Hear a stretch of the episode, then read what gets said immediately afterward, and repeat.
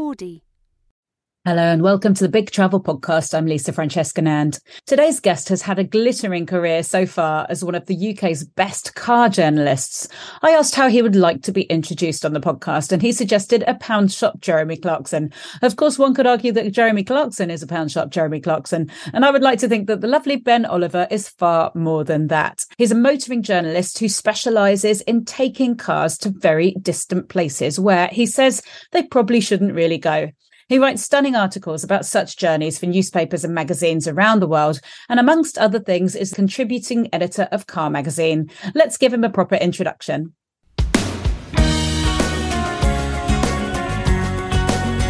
Motoring journalist Ben Oliver was born amid the Troubles in Belfast, with the family moving to slightly dull Reading when he was six.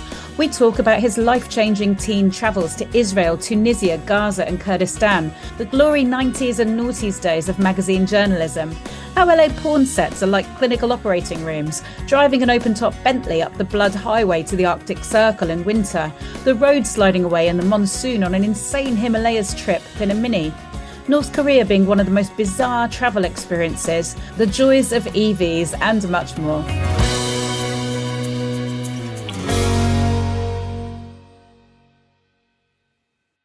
So, talk to me. Uh, Mary had a little lamb. Its fleece was white as snow. Is that your go to? My mum was a radio journalist. And that's, Oh, was what, she? that's, that's what she always. That's, that was her kind of go-to. Uh, yeah, so she, um, whenever she was testing levels, that's what she went to. She probably picked it up from some other, you know, radio journalist from years ago. So What- she was a, a film critic, um, and that's how we ended up with that business in the in the film industry, basically. So I kind of took it over from her, expanded it slightly, largely. Is that why you went into journalism? Um, no, I, I don't know. It's, my dad was a, a reporter um, as well, uh, but a like a hard news reporter, and was a, a, a, war correspondent, um, and a foreign correspondent, and the chief reporter on the, the Daily Mirror. And it was a bit like I don't know. You sort of liken it to being the village blacksmith's son. Like if you grow up around that, then I think that's kind of what you end up sort of doing almost by by default. So, um, and also it kind of influenced my attitude to travel. I suppose I just saw him traveling the world for for work, and um, I know subconsciously just sort of you know absorbed the fact that you could do that. You know, you could make a you could make a living out of out of traveling and, and going overseas and seeing all these different places. We ended up in different very different forms of journalism. Obviously, he was a hard news reporter, um, and I've always been a, a feature writer, but yeah, I suppose fundamentally that was a you know like a, a guiding influence, I suppose, in the in the, the very early years. I'd literally find out where he was based on what was on the front page of the, the Daily Mirror that day. You know, you'd sort of come back from school, you know, the paper would have been delivered, and, and he'd be you know there for the end of communism in Russia, you know, the, the disintegration of the Warsaw Pact, the first Gulf War, um, much earlier in the, the Falklands War, and so yeah, that was that was ingrained, I suppose, from from quite an early age. Did you see him a lot, or was he always travelling? Not a huge amount, actually. Like he was um, quite distant, I suppose, as a, as a dad. He wasn't there physically, obviously, a, a lot of the time. Um, so, like a very admirable character, you know, like compared to the other dads at school who were, you know, accountants or IT guys. No disrespect to, you know, accountants or, or IT guys. He was on the front page of the papers, you know, Yeah. and he was there, whatever the, the biggest stories were, you know, from kind of the, I suppose, from kind of the Falklands War onwards. That would have been my kind of my earliest memories of him him going away. There was an excitement to that, you know, and he, he, you know, I remember him coming in to, to do a talk in uh, my school where he sort of came in in his body armour that he was had been wearing in whatever the current war was, basically, you know, the Gulf War and Kosovo or, or whatever, and that and that was that was hugely exciting. That was something to, to kind of look up to. But he was kind of a dad that you sort of admired and were excited by, rather than kind of a touchy feely dad who was sort of there for you know every you know cycle race I was in or or, or whatever. So Proper um, old school journalism, that isn't it? yeah, it really was, and it, it's kind of sad the, the extent to which I think that's declined. You know, the newspapers just don't have the budgets now to, to send reporters off to the wars. You know, in the in the or, or do any kind of sort of serious reporting um, the way we did back then. I think we've really lost something with that. You know, I think the, the whole, you know, Leveson inquiry and all the rest of it had to happen. Um, you know, but I think we, we might sort of regret sort of neutering the press to, to quite the same extent that, that, that we have done. And also newspapers just don't have the budgets. You know, they're, they're not getting the advertising revenue. Clearly our attention has gone, you know, sort of totally um, online. Uh, and so having big, well-staffed newsrooms is, is really a thing of the past, you know.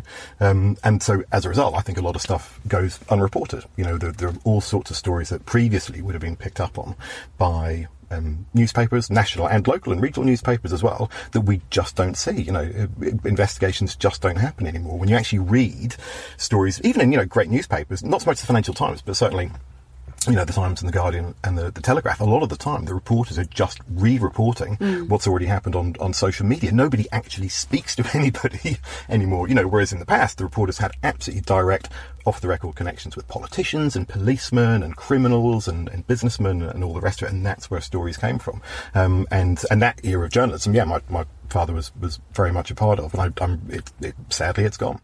And I think initially I, I sort of felt like I wanted to go down a similar route, I suppose, um, and be a, a, hard news um, reporter. And I did in the early years at, at university do some work, not so much with my father, but with other kind of tabloid reporters. Did some work with um, the Fake Sheikh, Maz Mahmood, and, and did a few sort of I remember slightly, the Fake Sheikh. yeah, did a few sort of slightly uh, sleazy sex scandals, which I immediately regretted and thought You were I involved I, in slices, I, when I, yeah. I brought the stories in Right, okay, and, fine, yeah. and, and reported them and, and sort of got those scoops and pretty quickly realised that that wasn't the kind of writing that I, I wanted to do and that you know sort of feature writing um, was was definitely where it was at and that still gave you that, that same flexibility and that freedom to travel the difference was you could just choose where you wanted to go you know um, and so you know uh, yeah if I if there was a part of the world that I wanted to go to or an event that I wanted to see or whatever I could generally as a magazine writer invent an excuse to go there you know you go and you sell that as a story to to, to an editor.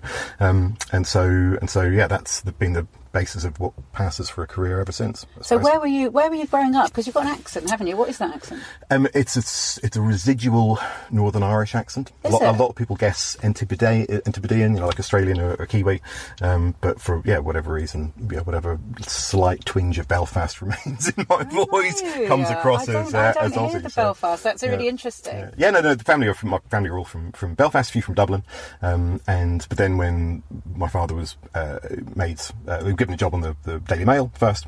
Uh, and then the Mirror, we, we left Belfast and, and moved to uh, uh, the lovely Reading uh, in Berkshire. But you were um, growing up in was- Belfast during the Troubles. uh, well, I lived there until I was six, uh, and then from six until I was eighteen, when I when I went off travelling, um, then I was in in the the spectacularly dull, frankly, uh, Reading, Well, which is quite the contrast, yeah, obviously, to you know sort of Belfast in the in the seventies or early eighties by comparison with Reading. I mean, honestly, you couldn't get two towns within the UK that were more different. Um, probably, Boring is probably better than a war zone. I mean, Yeah, what, definitely, What yeah. was it like um, We in were- Belfast? Do you remember anything? Be preset. I don't remember a huge amount about the troubles before I left, but I certainly remember going back, which obviously we did pretty frequently from, from the age of you know sort of six um, onwards. Um, I remember, yeah, you know. Armed personnel carriers on the on the on the street, you know, sort of the armoured RUC vehicles, you know, the, the security checkpoints that, that were all the way down, you know, sort of Donegall Avenue, the, the main sort of shopping street in Belfast. And I also remember those things getting better as well, you know, and the place feeling like less militarised and less like a police state. Um, you know, when we were going back every, you know, sort of six months or so, you would you would see the changes. So, um, and now the place has transformed. I mean, it's it's just extraordinary. You've got the whole Game of Thrones coast on like the North Antrim coast. Um, Belfast city centre in terms of bars and restaurants is just amazing. There's such a great kind of foodie uh, culture there now, you know, and of course those tensions haven't entirely gone away, and they and they do sort of rear their, their heads again. Um, but honestly, one of the great joys of my life is seeing the, the transformation in that place. And you know, I go back there a lot now, obviously because I've got family there, and I, I do a big road trip back there um, with my uh, two kids every year. And clearly, it's a place that you can travel to without without a, a qualm. And you can do the whole sort of troubles tourism thing Yes, if you want yeah. to. You can jump in a black cab, you know, with a former paramilitary who'll, who'll drive you around and you know show you the, the, the murals and show you where you know some of the, the worst atrocities took place. But like a lot of people just don't bother with that. They just want to enjoy it as a city, the same way you'd have a you know a weekend break in Edinburgh, or Glasgow, or, or wherever. So, so yeah, yeah, things are massively better. So you went travelling at 18. Yeah, and I, you're the travel expert. Do people, do kids still do this? I had, you know, it was honestly one of the most formative experiences of my life. You know, I, I had, um, yeah, from between the age of six and eighteen. I've been a bit rude about Reading. Okay, let me take that back. You know, it was a fine place to grow Oh up. yeah, you know, I mean, I I've, go, I've got kind of I friends go there on my holidays all the time. It's, uh, it's great high street. Yeah, but I think I was aware, particularly with Dad's job as well, that Reading was not the most exciting place in the world, and, and it would be nice to, to go and see a bit of the world before I travelled. So I had that. I know it's a massive cliche, but I had that gap year. Yeah. And uh, but I, you know, I was at a comprehensive school. I, I saved up the money, kind of working for the six, first six months of that year, to then travel for nine months um, before I went to university, and it was genuinely the most transformative experience of my, my life. I went to, I was um, living in Israel, but I was working with Palestinian uh, students, teaching English. Um, uh, I sort of travelled around, went down through Egypt, down to the Sudanese border, um, came back up sort of through the Gaza Strip, ended up in Syria, in Kurdistan, spent a, uh, six weeks, a couple of months actually in Istanbul, set up another little school there for, for refugees, and genuinely came back feeling like a, a different person. But I watched The Serpent recently, Oh, yeah, where, where clearly, without giving too much away, They all die. backpackers are at risk from, from this guy. And I sort of looked back and I thought, oh my God, how did my parents let me go, this sort of callow youth at the age of 18 with no life experience, to Syria, of all places, Yeah. you know, or, or Israel in, in the middle of the Intifada, you know. But you've bonkers. just rattled off a whole load of countries that people also didn't go to. You know, No, people true. did the Thailand, you know, Australia, a bit of fruit picking. You've, Yeah. you've gone to, to slightly unusual. Yeah, I think I I was pretty clear that I just didn't want to do the standard, you know, go and do a ski season or, you know, sort of travel around Australia, whatever. And those are fine, of course, and those, those Yeah. are great experiences. But I had a real sort of fascination with the, the Middle East in particular. And also those places at the time, you know, Westerners weren't going to Syria. You know, Syria, I think, had only recently come off the, the US State Department's um, list of states sponsoring terrorism, and, and so there, there really was no tourism at all. And, and you know, we, at the age of 18, I was travelling with a mate, same age. Um, we got to the central bus station in Damascus, and we had a little bit of Arabic at that stage, and we, we were told that the place to stay was the Hotel Pakistan, right? Because apparently that was the cheapest place in town. Um, and we uh, got chatting with a guy who had, I think, worked in the US and had a bit of English, and we explained who we were and what we were doing in, in Damascus. And, and he just said, if you've bothered to come and visit my city, there is no way you're staying in a hotel. And so he invited us back to stay in a flat with, with him and his family, you know, and it was, it was extraordinary. And these people didn't have much, but whatever they had, they, they shared. And those kind of experiences were, were invaluable. But I kind of wondered, do kids still do that? You I don't In this age of like constant communications, are parents prepared to let their kids go and do that sort of stuff I don't think do you they hear do. about it? No, or- that's a really good question as the travel expert, but also a mum, but my kids are younger as yours are. Hmm. Um, I don't hear of any of my friends' children going travelling at Yeah. 18 like they used to. Yeah. Um, no, Hmm. I don't. Do you? I again, my kids are younger, and I don't sort of have currently have friends with kids of, of around that age. But well, actually, no. Think about it. I do have a few, and I think in those cases, probably the parents wouldn't. Yeah, let- they haven't let, gone let travelling. them go. Yeah. So yeah, I mean, not even. I mean, you think the communication would make stuff better, Yeah, wouldn't easier. it? Yeah, Because like exactly. th- there were times when you go without speaking to your parents for days, weeks. Absolutely. Some Oh, people. God. Yeah. exactly. I, I had I was gone for nine months in total, and I would have maybe like a monthly phone call or something like that, and I would write to them occasionally, and my mum would write back to me, and you know if you're in one place long enough to actually get an mm. email, but otherwise, yeah, there was there was no communication. They just sort of turned you loose, and and so looking back on that now as a parent, you know, I think that was great that my obviously at the age of eighteen you can do what you want, right? But you know your, your parents are going to have some kind of influence over you. But I'm just I'm, I'm kind of surprised that they they let me go. But again, I totally transformative experience. And I then went on to university feeling like I'd actually seen some of the world yeah. and feeling a, a lot more grown up than I, I felt when I when I left. You know, having as I said, lived in Reading. You know, up, Yeah. until, up until that point, Reading to Damascus. You know, quite the contrast. That's So, the that's yeah. the name of your book, No, Reading to. Damascus. Yeah, and honestly. I just you weep for what happened to Syria. That country was so oh, beautiful, and Oh, the people so. so hospitable and so and so welcoming, and to see it rent apart like that is utterly heartbreaking. And so many of the cities that suffered the worst are the, are the places where we had the best time Yeah. and were, were given the, the, the you know the, the warmest welcome. Aleppo, and yeah, it was it's awful. Just And awful. in terms of the warmest welcome, you know, you go back and stay at someone's flat. I mean, I don't yeah, think you just honestly, do that. They, they had literally you? nothing. The, the Syrian state at the time, because it was so bankrupt, used to sell off um, its electricity to I think to Iraq. Um, and so and so there would be periods when there was just blackouts, you know, across the across the city. So we'd be sitting there like in the dark with this family trying to think of like you know what to sort of do or say. So, um, but but yeah, but it's Not like you to, got a mobile phone. No, You can just exactly. Yeah, yeah, yeah. You know, no playing Tetris or whatever. So, um, so Were there yeah. any times that you were in, you know, any sort of danger? Do you think? I honestly, it, it thinking back over those nine months, I, I can't think of a single occasion when I, when I felt like we were. There were cer- certainly moments of slight tension, possibly, um, probably more in when I was sort of traveling through Israel and what was then kind of the occupied territories. You would just sort of feel there was a bit of an edge in the atmosphere, um, and but but generally certainly nothing kind of directed specifically towards towards me or my pal George that I, I went travelling with. So um, no, you know, extraordinary given the reputation that that area has now. You know, for for you know danger and, and conflict. Just just didn't feel it. Just didn't feel it at all. So you went back to university transformed. Had you already decided at that point to follow in your father's footsteps? I realise you didn't become John Simpson or Kate Adie, uh, or indeed, what's your dad's name? Uh, Ted, Ted, Ted. Oliver, he was called. So, Ted um, uh, well, no, I, I started writing when I was 15. I was obsessed with cycling, um, and so I started writing for the for the for the bike magazine.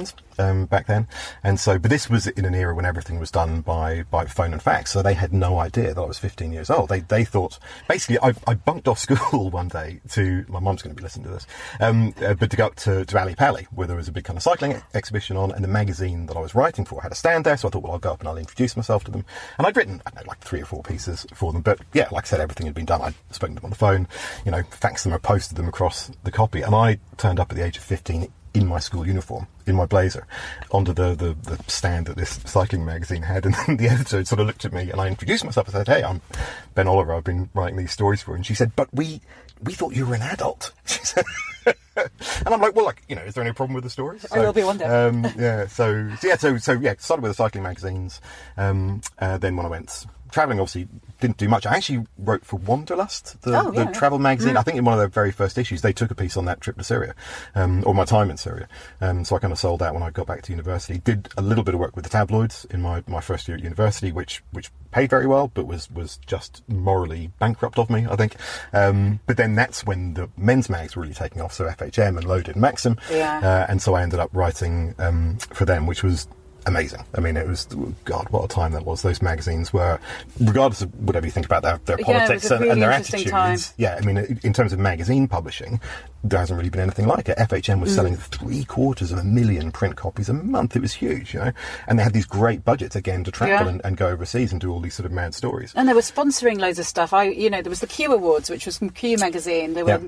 uh, that I was working on those at the time. They were, they were, ju- they were just had so much money. No, Big exactly. budgets were massive, and they really in captured the, media? zeitgeist. And even if that zeitgeist is not how we Oh would, yeah, how we would yeah. choose to be now, Yeah, when you look back, like nuts, loaded, Abi Titmuss. You know what happened to that poor girl? You know that was just exploited. Or she must have had something to do with it herself. But, But, it was a it was a crazy time. It was bonkers, yeah. And they, they, they had they had big budgets, um, and and sometimes you know like decent writers and, and editors as well. And uh, so you yeah, started? Did you start travelling with that then? Yeah, again, there was lots of travel with that. So, so pretty much all the stories that I did for, um, I didn't work for, for Loaded. I had lots of friends who did. I worked for FHM and for Maxim, Mm. um, and and so I did that all the way through through university. And I would say my, my university degree suffered as a result, uh, Lisa. So- But it didn't really matter at that well, point. no, did I, yeah, because you're kind of you're, on you're writing for um, um, Yeah. one of the top national No, exactly, magazines of the time. That's a pretty good little university job. Yeah, definitely. And I, yeah, I mean, the, yeah, So go I mean, on. what- did you, what- what did you write about sex scandals and things? Give us the sleaziest No. story. What was the sleaziest story you've been involved in, Ben? I, I probably wouldn't go into the like the proper kind of news sex scandals that I did for the for the tabloids. 'cause No, that you doesn't, that doesn't do uh, well, I did, yeah. I You did yeah, do them. you did do. Um, but certainly writing for the for the men's mags. I mean, oh Christ, yeah, I drove in a in a race, a car race in Nevada, where the prize was an hour. It was sponsored by a brothel, basically, and Oh the, pri- the prize was an hour. In a hot tub with the hooker of your choice. Oh my God, And so I came second. I made very, very sure that I came second. On the day that I was supposed to, to kind of sign up for all my courses for the final year of my, my university degree, and it was kind of a big deal. Like you had to physically be there in person and sign on the line, like the university regulations. On the day that I was supposed to be doing that, I was on the set of a porn movie um, in Los Angeles doing a piece for, for FHM, um, which they took as this big sort of 14, 16 page feature. Because back then, porn was kind of exotic. Like, you know, it wasn't that It's easy to get hold of. it's everywhere so, now. and so I'd managed to make contact with some porn producers, and, and me and the photographer went over there, and and yeah, spent a couple of days on these on these these porn sets. So um, Oh my god, and what was that like? this- I don't want to was- give the wrong impression of you because you're very, you're a very nice man. Oh, and thanks. Not. Yeah, yeah, Uh, but it was a, an interesting time. So, what was it like being on porn sets? Where was it, in LA? It was it was in LA. It was out in the San Fernando Valley. Uh, it was just oddly kind of clinical. Like it was watch, it's like watching a gallstone operation. You know, there was no kind of passion or enthusiasm there at all. And oh god, there's so many weird stories from that. One was having a chat with the husband of one of the porn stars while his wife was in flagrante delicto with, with some other star. And I said, well, why do you come along to these these shoots? And he said, well, to make sure that, pardon my French, that no one fucks around with her. And I'm like, well, what's that? Like, you know. We're talking literally or metaphorically because it's Yeah, literally exactly, happening right exactly. now. I think it was just the metaphorical you Right, yeah, yeah. about. The So, literal's fine. It's yeah. metaphorical fucking with them. It's the problem. But it was a fascinating industry. I did that with a, a photographer called Larry Sultan, who was, was quite well known as as a as a photographer. I mean, an artist really as well, actually in LA. But he then ended up after that. That was kind of his first foray into porn. It was my only foray into porn. Um, but he he then ended up doing a whole, uh, possibly like a series of books on LA's porn industry and exhibitions and all the rest of it. And Larry sadly died a few years ago, um, but the exhibitions were amazing. Like his, his his work was, you know, kind of documentary photography on that industry was was was just terrific and really well received. And, and this big sort of touring exhibition that came to London actually. So. Um, but uh, so where did yeah. the cars? You're going from porn to cars. Uh, there is a connection. You and I were chatting earlier about how you used to go to car shows, and there'd be like, because um, I, I, should explain actually that Ben and I are recording this in a car. What's the name of the car? Uh, it's called a BYD. It's called a BYD. It's an electric car, and we've come for this little sort of uh, lunch that they're giving because they're about to drive from London to Paris and do this sort of whole sort of launching a new car. Am I right? Uh, yeah, yeah. So BYD is it's a, a Chinese car maker. Um, it stands for Build Your Dreams, which is nice. you know definitely one of the worst names that's ever been put on the back back of a car. But they are amazing cars. It's a it's a it's a completely Chinese car maker.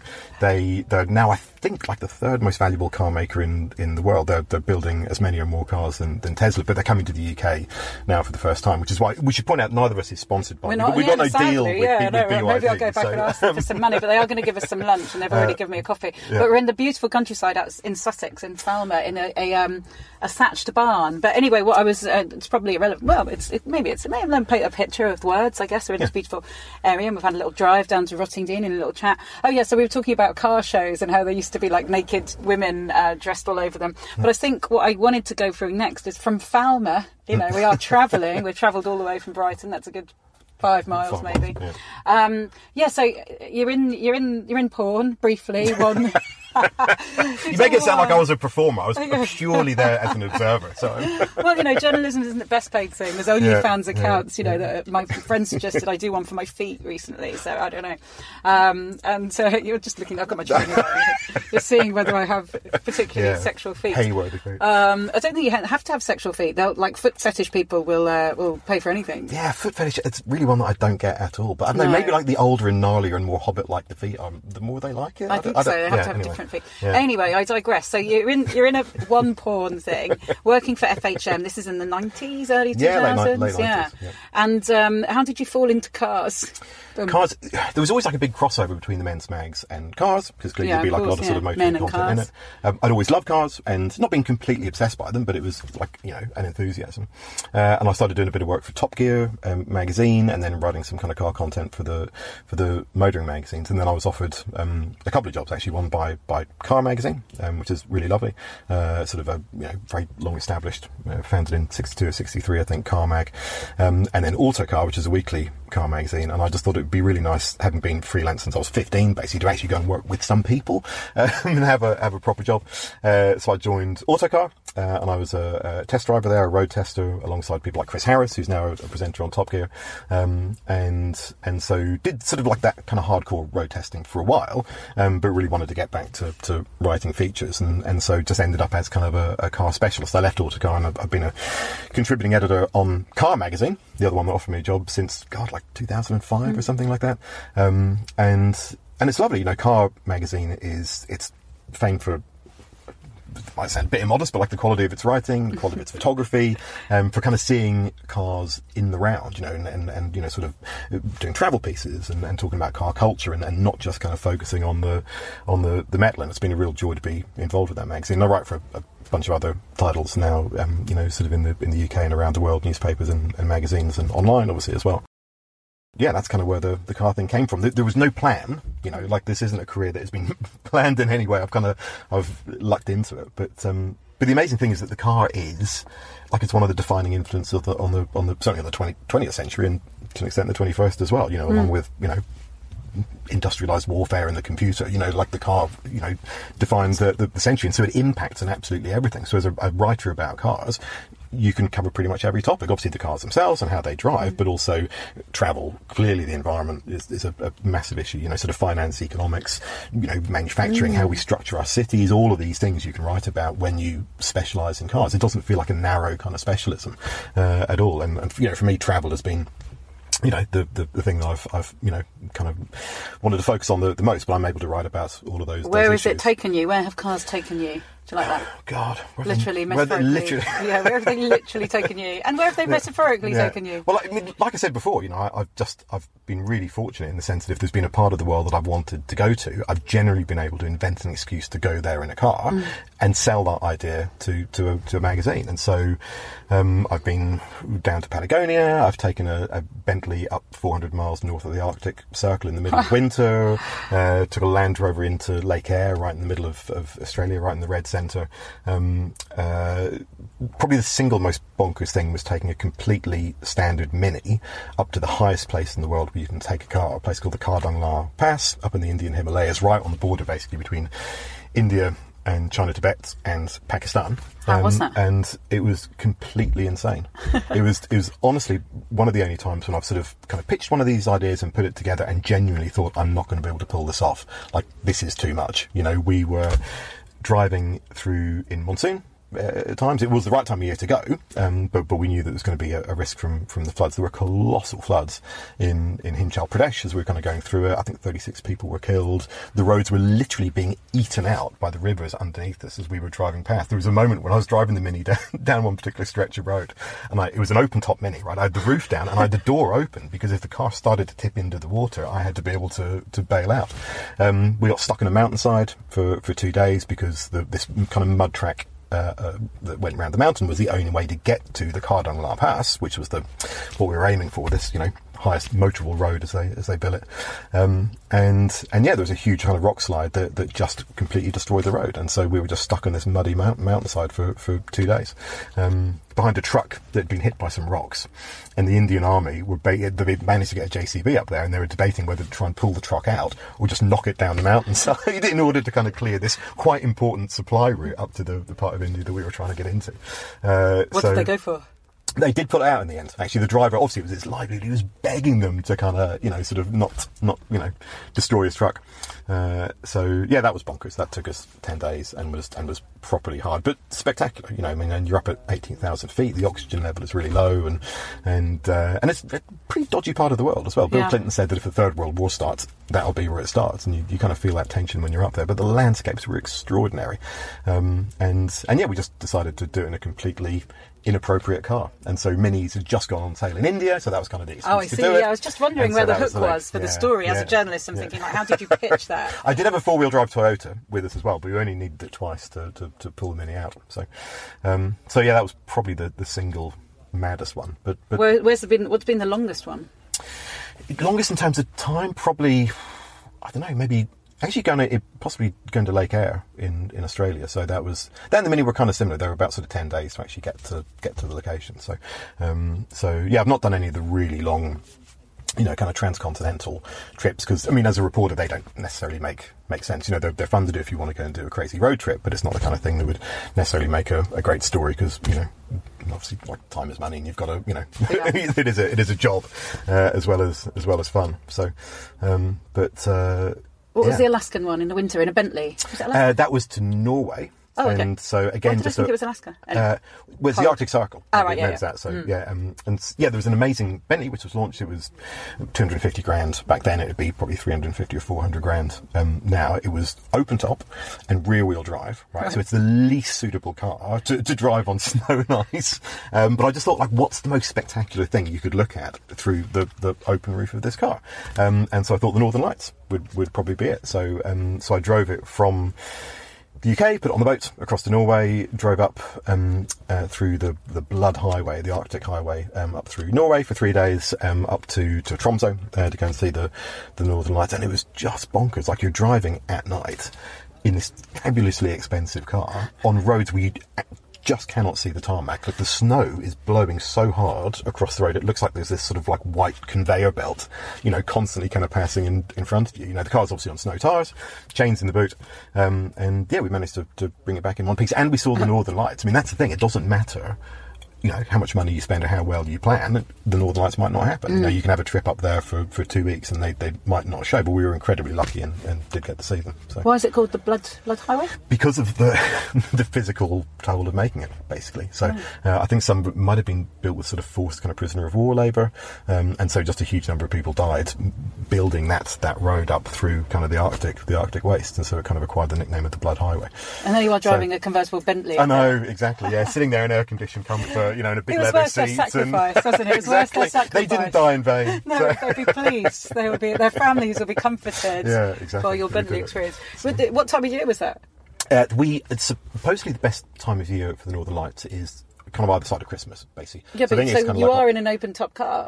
It's Uh, cold, right? There's snow. Yes. So if it was snowing heavily, we'd put the roof up. But a lot of the time, if it wasn't snowing super heavily, we'd have the roof down, and we'd me and my and we'd just be sitting there in two jackets and two hats, and Wow. and the, the seat heaters on, even when it was down to sort of minus fifteen, minus twenty. So, um, but yeah, supposedly the peak time for the Northern Lights is kind of October, November, and then again February, March. And so that trip, I think we did. Yeah, sort of end of February, beginning of beginning of March. So it was properly cold, properly cold, and it feels quite high consequence. Even though you're in Norway, it's a very civilized country, you're never really that far away from help. But still, like you know, when you're when you're driving at night in those kind of conditions Yeah. and in, in heavy sort of blizzard conditions, it's you know, it's. I mean, it's- driving is hazardous. You know, it has. I don't know what the stats are, but uh, obviously it's very safe in many ways. But you know, it, it's hazardous driving down the road here. Yeah. You know, close to your house, isn't Yeah. it? And I think that, that's kind of what makes a good magazine travel feature is is a, a degree of, of jeopardy. So Mm. you know, and I think sometimes a lot of people have a bit of a misconception about motoring journalism. You know, they think it's all about just writing about the cars, how they drive, how much they cost, you know, consumer issues, and all that's really valid and, and really important. But for me, the joy of, of doing what I do has always been the fact that you've been able to, to go off and, and, and make these trips, you know, and, and have those experiences, and that what that's what kind of cars allow you to to do. Mm. You know, we, I was having this conversation with a friend the other day. He said, you know, we have to, you know, every time you sort of explain that you. Either you're a motoring journalist or you, you work with cars, or even if you just like cars, you sort of feel obliged to say if you're at a dinner party or whatever, oh, you know, but like I'm not like Jeremy Clarkson. You know, I'm not. uh, you know, I'm not a slightly kind of gammony, slightly Brexity, you know, sort of grumpy man in, in late middle age. You know, there, there are some of us who are into cars based on what they allow you to do, you know, and, Yeah. and, and where they can, where they can take it, you know. I'm slightly concerned that if people listen to this podcast, they'll sort of read the description and assume that I'm some kind of like pound shop Jeremy Clarkson, basically, you know. That's the title. Whereas, now. yeah. I've just, I've just, they've just given me the title. Ben Oliver, the pound shop Jeremy Yeah, Clarkson. exactly, yeah. yeah. well, I'm like the Simon Calder that just knows sod all Yeah, I compared nearly, to him. I nearly knocked Simon Calder off his bike. Did once. you? Yeah, well, I think he sort of rode into me. No, I was in a really, really if low. you do, I'd get a lot more work. Oh no! Unfortunately, this was years ago. So uh, yeah, no, I was driving a Caterham, which is this incredible Caterham Super Seven, this super low um, uh, little thing based on like an old sort of racing Lotus from the 1950s, and and I think he just didn't see me, and I was I was driving it round East End of London, somewhere like Shoreditch, Uh, yeah, he and, and he sort of uh, turned into me on his bike, and I thought, fuck, he's about to hit the car, and then I looked up, and it was it was TV Simon Ah, Calder. So really? yeah, Okay, interesting. Yeah, I should Next have up, just Jeremy swerved and Vine taken off. on his bike. yeah, but then there'd be video evidence. I'd be, yeah, no, I'd you're be- right. You to You'd be jail, so, everything. yeah. uh, did you tell me you've been to Korea? Which one? Um, I have been to both. You have? Um, Amazing. So, so it was the car industry that took me to, to South Korea, um, and we did a story again, weirdly in a mini, actually, where we sort of drove it as far into towards the demilitarized zone as you as you could. Um, and then and then went into the demilitarized zone and had that sort of tour of the DMZ and and went into kind of the blue sheds that kind of straddled the border between North and South Korea. But then a few years later, I managed to get into North Korea, not very strictly not as a journalist, but purely as a, a private individual, because I was just desperate to go, absolutely desperate to go. There was no country I wanted to go to more. I just thought that it is it's so unique, this whole nation personality cult. Like, how often does that arise? And also, frankly, how how long could it last? And I thought, look, sooner or later that regime is going to go pop, you know. And sadly, it hasn't gone pop yet. but I wanted to, to just go and witness it and experience it while I could, you know. Um, and so I was working in China anyway. I was doing a, a story there um, uh, for one of the car magazines, um, but then purely in a personal capacity because I was in Beijing anyway. I was able to arrange with some people to, you know, get my visa and get my foreign office, um, uh, North Korean foreign office guides and get the whole thing set up, um, and went in uh, just for sort of four full days basically. And that was honestly one of the single most extraordinary travel experiences I've, I've ever had. I kind of I would feel a bit reluctant talking about it in too much detail because even though it was a few years ago, You feel like you've been watched. well, they will listen to your podcast. Like, you know, I'm sure the North Korean Foreign Ministry will, Oh, will they listen, listen will to listen it to the Big the Travel time. podcast. They're big- they're big fans. but the fact is, obviously, I was uh, I am a journalist, I had to tell a bit of a fib on my application form. Mm, yeah, yeah, in. yeah. I went in with absolutely no intention of reporting on it, and I never have. But I'm just aware that the people who helped me get in there Got still have a relationship with the North Koreans.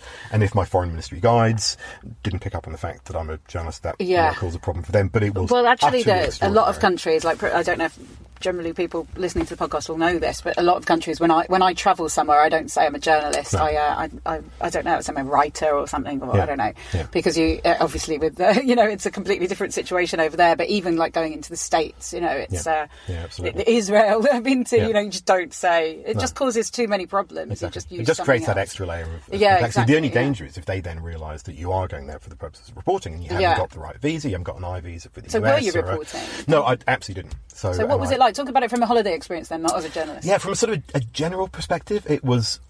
I mean, there's nowhere else like it on earth. You know, it's God. Where do you start? Like, there's so many.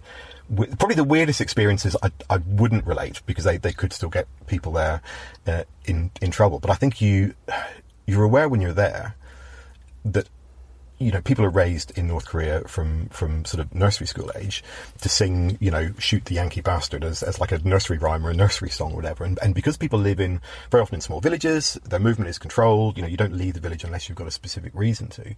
Um, when those people from those villages come into Pyongyang, into the capital, to, to do like a cultural tour, which they do every so often, to you know sort of pay tribute to all the various monuments to the to the kings, um, if they see you as a Westerner in Pyongyang, you might well be the first Westerner they've ever seen, and they've been absolutely raised to hate you. You know, and, and I think the, the value, some of the value for for me in that trip was was seeing people like that and seeing kind of like the, the apprehension and the fear or the worry or the confusion on their face when they see you, and just smiling at them, you know, or giving them a little wave, and, and just seeing that starting to break down um, very slightly. Also, frankly, you know, seeing people genuinely, seemingly genuinely, burst into tears as soon as they saw these these great monuments to, to the Kims, and trying to figure out do they really feel that love and that loyalty to that family, or are they just doing it because they're terrified about what will, what will happen to them to them otherwise? So, uh, and also, frankly, the level of bullshit as well. Like they took me to uh, to to the, the North Korean, the Pyongyang film studios, which were completely deserted. Right, there's nobody there, and and I said, hey.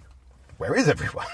and they said, "Oh, they're all out in location." And I'm like, "What? All of them?" And they and they just believe this stuff, and they'll and they'll repeat it. So, um, but it was yeah, it was bonkers. Honestly, there, there's yeah, there's so many stories I could tell from that. Some which you know just to, might seem a bit excessive, but I just I would even I'd worry even now about Yeah, about you know sort of getting, really getting, interesting. Could getting protect into the people trouble. who took so you in yeah, there. yeah, exactly, exactly.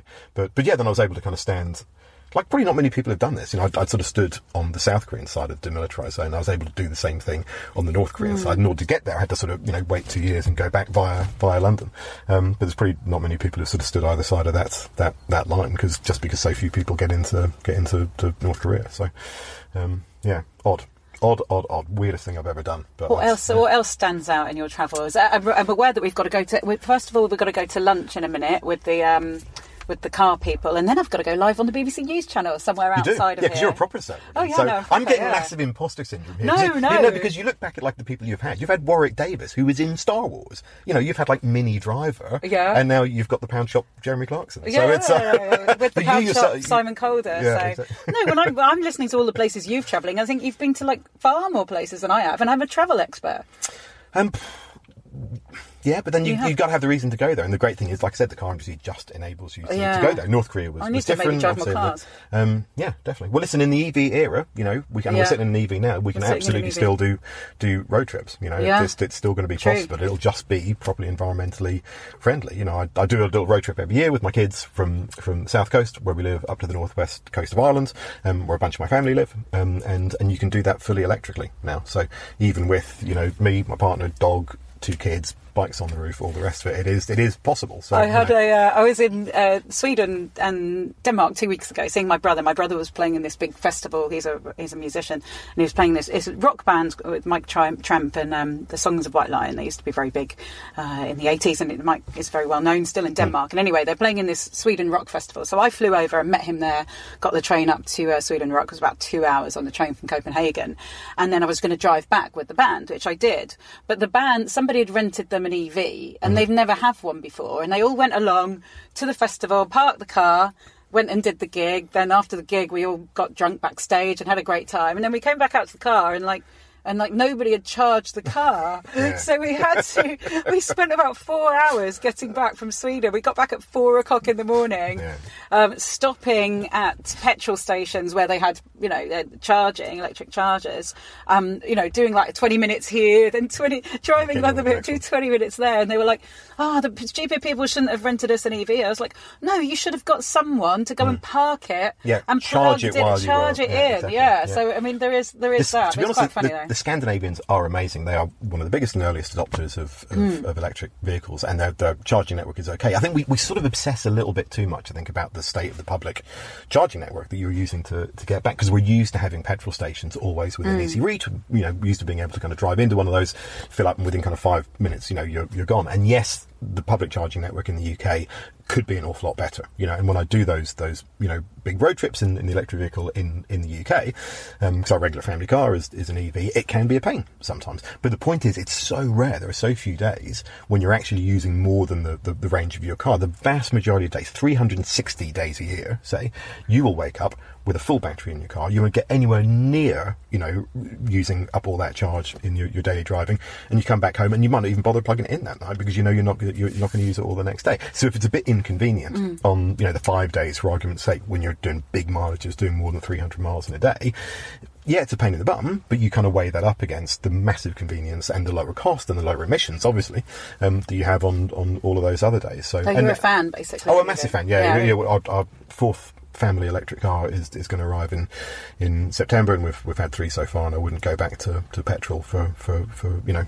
For, for daily driving, so on long trips it can still be a pain, but but and the charging network really needs to improve, but it will improve. You know, we've we've got to give it time. Where have I missed in terms of your travels? Because you've had so many. God, I don't know. Um, I don't know. North, North Korea definitely seems like the, the biggest one. Yeah, yeah. Uh, Kashmir Khardung La, it was called. That that that pass was definitely the, the maddest and most dangerous and, and highest one. Um, I don't know. For me now, it's. I think the joy really is in taking my kids places, and, and, and probably the. Hmm. I really the- want to take my kids more places. So- yeah, well, I don't get to because I can't really afford it. I Yeah. really want to. Yeah. No. But Need I- to do more family travel features. Yeah, and I kind of wonder at what age they really start to appreciate the, the place where you are. You know, mine, mine are eight and ten now. I think what they what they really love, for me anyway, about travel is just the time that you spend together. You know, Mm. the fact that, that you know there- there's no distractions. We're, we're you know we're just out together. We're doing stuff, but also what they love is a road trip. You know, it sounds honestly it sounds like child cruelty when I tell people that I take my kids on a two day road trip from where we live in Sussex and up to Donegal, like literally diagonally across the, the British Isles. And when we get up there, of course, there's loads of fun. The family are all up there. There's amazing beaches in Donegal. It's just Yeah. it's stunning. I, I love that place. But honestly, honestly what my kids love most is the road trip. There's there's very little kind of screen time. They just love that time in the car, listening to music, sort of playing dumb word games. Uh, and so for the trip that we're going to do this summer, um, I'm going to actually extend the road trip bit and do slightly fewer miles each day, but just take a more kind of circuitous route uh, up to Donegal. We're going to go by Snowdon. Probably we're going to spend a little bit of time. Then we'll get the boat from from Holyhead across to Dublin. Spend a bit of time in Dublin. Maybe go to Newgrange, which is a, an old sort of Stone Age site in um, uh, in in Ireland, and from there kind of drive up to, to Donegal and just focus on that. You know, and I feel like because I'm a motoring journalist, am I inflicting the road trip on my kids? But genuinely, No, but that's they that's a bit. yeah. That they, and maybe they pick up on your enthusiasm as well. So All my childhood hol- holidays, when before we moved to Spain, uh, when I was seven, they were all uh, camping in the south of France with my parents who had camper vans. I told Yeah, you that they 13 camper vans. That was 13 camper amazing. vans, Not at the same time, Not at the same time. No, but my dad worked at Vauxhall's and he had skills and contacts, and he used to buy an empty van. There were all these like lovely. Oh, so he did the conversions No, he didn't. Oh, He'd okay, get someone else right. to do it, Yeah, but he got a good deal. Yeah. And uh, they were all like beautiful VW camper vans, you Yeah. know, that were, were actually being given away quite readily at that point. Nobody Yeah. wanted them, and the, you know, the, well, I, my parents were starting in the '60s, but the '60s, '70s, and early '80s, and uh, and then drive down to the south of France, and I have amazing memories of Yeah. those camping Yeah. trips. I do. Yeah. Yeah. Um, I, I, uh, okay, well, I've got to ask you my last question because we've got to go and have lunch, and then I've got to go live on the BBC News channel, uh, like a proper journalist. No, a real, a real, one, a real A one. real one, Not one of these Ponzi motoring journalists. a Obviously, real I don't one. know what I'm So- talking about. Uh, where, where's Simon Calder when you need him? Um, and uh, so I'm going to ask you my last question, which is always about music. And I think you're a music fan, aren't you? I am. Yeah. Because um, I very much think that music, and oh my God, music and, and driving so go hand in hand as far as I'm concerned. If you had to choose one song that reminds you of a memorable time and place of travel, what is that song? And what road trip are you on? Oh, okay. Well, Doesn't yeah. have to be a road trip. I'm just assuming you were. I thought that was going to be really difficult actually, and you're going to put me on the spot, but it's it's it's pretty easy to be honest. When when I was on that big um, road trip in the Mini, uh, up to, to Khardung La, this sort of highest motorable road in the, in the world. Getting up to that final pass at 18,000 feet was, was actually, wasn't easy, but it, it, wasn't that dramatic. The main difficulty was getting into Zanskar and Ladakh, which is kind of the province, you know, from which this pass kind of rises. Because you have to go through a pass called Rohtang La, which is known as the place of death, basically. um, and that's where the big rock slide was, and we kind of got stuck for two days. Anyway, once we got through that, we were then officially in Kashmir. And I, hopefully, fairly broad musical taste, but I really do Led, uh, Led Zeppelin. Ah, I knew I was coming. I had saved, I deliberately not listened to Kashmir for like the seven days or whatever it had taken us to get from Delhi to that point. But as I crossed the border into Kashmir, I put on Kashmir and, and I might have had a little bit of a cry. So it was, yeah. it was, oh, that was just, that, and, and the scenery up there, it looks like the cover of a prog rock album. It's bonkers. Like the colours of the mountains, purples and blues, and you're in this very sort of high, cold desert environment, which I hadn't really been in before. And the whole thing was so extraordinary. And to actually be in Kashmir, to have got through it, to have not died on that mountain place, and to then have, you know, Page and Plant playing that was, yeah, that was that was a moment. I, I, I can totally feeling that. I totally because I love the song. I love Led Zeppelin. I love, yeah, I love totally feeling that. Uh, ben, thank you so much for coming on the Big Travel Podcast. Thank you.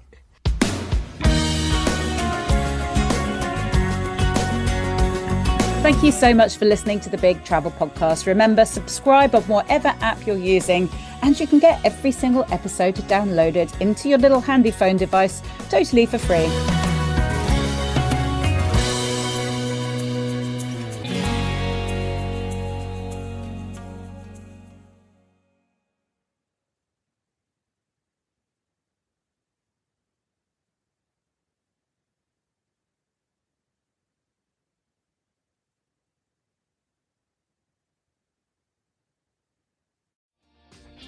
Hi, my name is Kaye Adams, and to be honest, I'm not so good with the ageing process, so I enlisted my old chum, the filter free Cara McKenzie, to advise. Could you imagine being a porn star? The room would need to be really hot for me to strip off. To be honest, she's not much help, but she is rather amusing.